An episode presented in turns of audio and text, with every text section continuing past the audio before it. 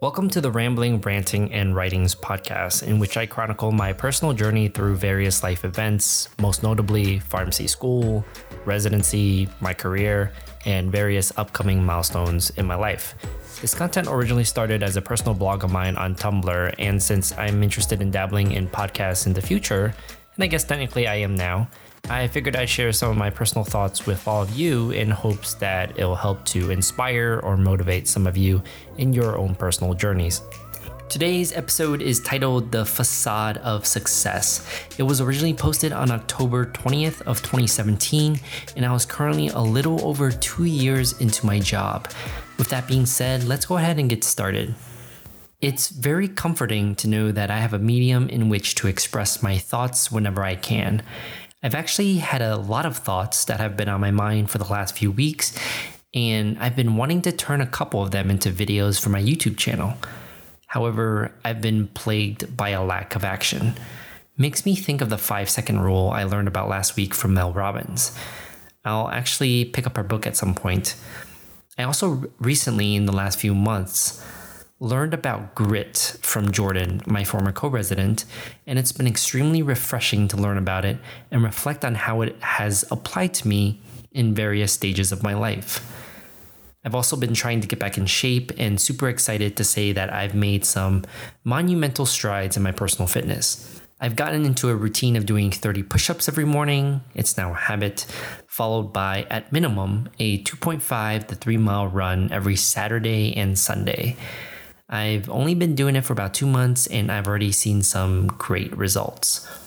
In any case, in light of all the things I've recently gleaned, things that range from motivational and inspirational videos to various books I've been reading, like Steve Jobs, Elon Musk, and Jeff Bezos, a common theme has emerged in my mind that I've been wanting to put into a video the facade of success. This post really isn't meant to be a replacement for that video that I'll eventually record and release, but rather something for myself to reflect on in the future and as a place to document some of my ideas when I finally do create the video. The main premise is that social media does a fantastic job of perpetuating this facade of success, and it undermines the underlying hard work that individuals put in to achieve said success. More importantly, it shelters failure. On a side note, every time I think of failure, some cliche quote comes into mind. Anyways, I think failure is discussed so infrequently that people think success just magically happens and that successful people don't fail. I really resonate with that, especially when I watched a video with Angela Duckworth in which she said, People who succeed fail all the time. In fact, I think they fail more than anyone else. One of the first thoughts that came to mind was when I was in pharmacy school. Sure, I did pretty well grade wise, but no one saw the long hours I put in or the failures that led up to the grades. Like when I had to drop various courses in college because I had failed so many tests, when I failed in getting accepted into pharmacy school the first time I applied, or when I failed to match for a PGY 1. I could keep going. What I really want to do, and have actually been wanting to do for years, is to talk about those failures. I faced so many failures in life, many embarrassing ones too, which is why I don't talk about them. But I don't think people realize that.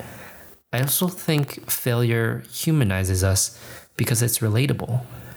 I'm certainly not an expert in psychology, but I think the promotion of success via social media without the context of failure is creating an environment and culture that is harmful to creativity and risk taking because everyone is so afraid to fail.